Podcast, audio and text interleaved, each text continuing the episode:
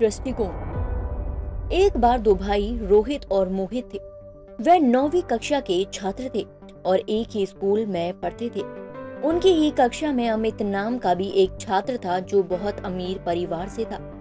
एक दिन अमित अपने जन्मदिन पर बहुत महँगी घड़ी पहनकर स्कूल आया। सभी उसे देखकर बहुत चकित थे। हर कोई उस घड़ी के बारे में बातें कर रहा था कि तभी किसी ने अमित से पूछा, यार, ये घड़ी कहाँ से ली?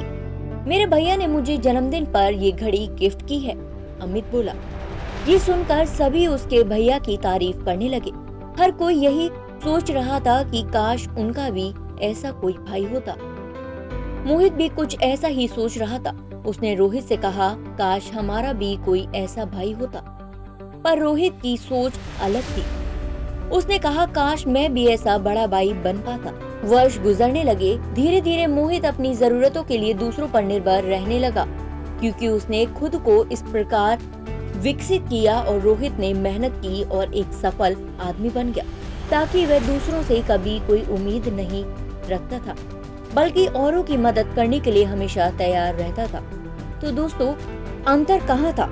वह एक ही परिवार से थे, वह एक ही वातावरण में पले बड़े और एक ही प्रकार की शिक्षा प्राप्त की। अंतर उनके दृष्टिकोण में था।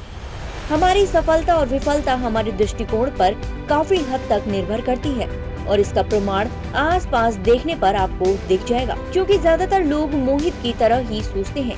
इसीलिए दुनिया में ऐसे लोगों की ही अधिकता है, जो एक एवरेज लाइफ जी रहे हैं। वही रोहित की तरह सोच रखने वाले लोग बहुत कम ही होते हैं। इसीलिए समाज में भी सक्सेसफुल लाइफ जीने वाले लोग सीमित है।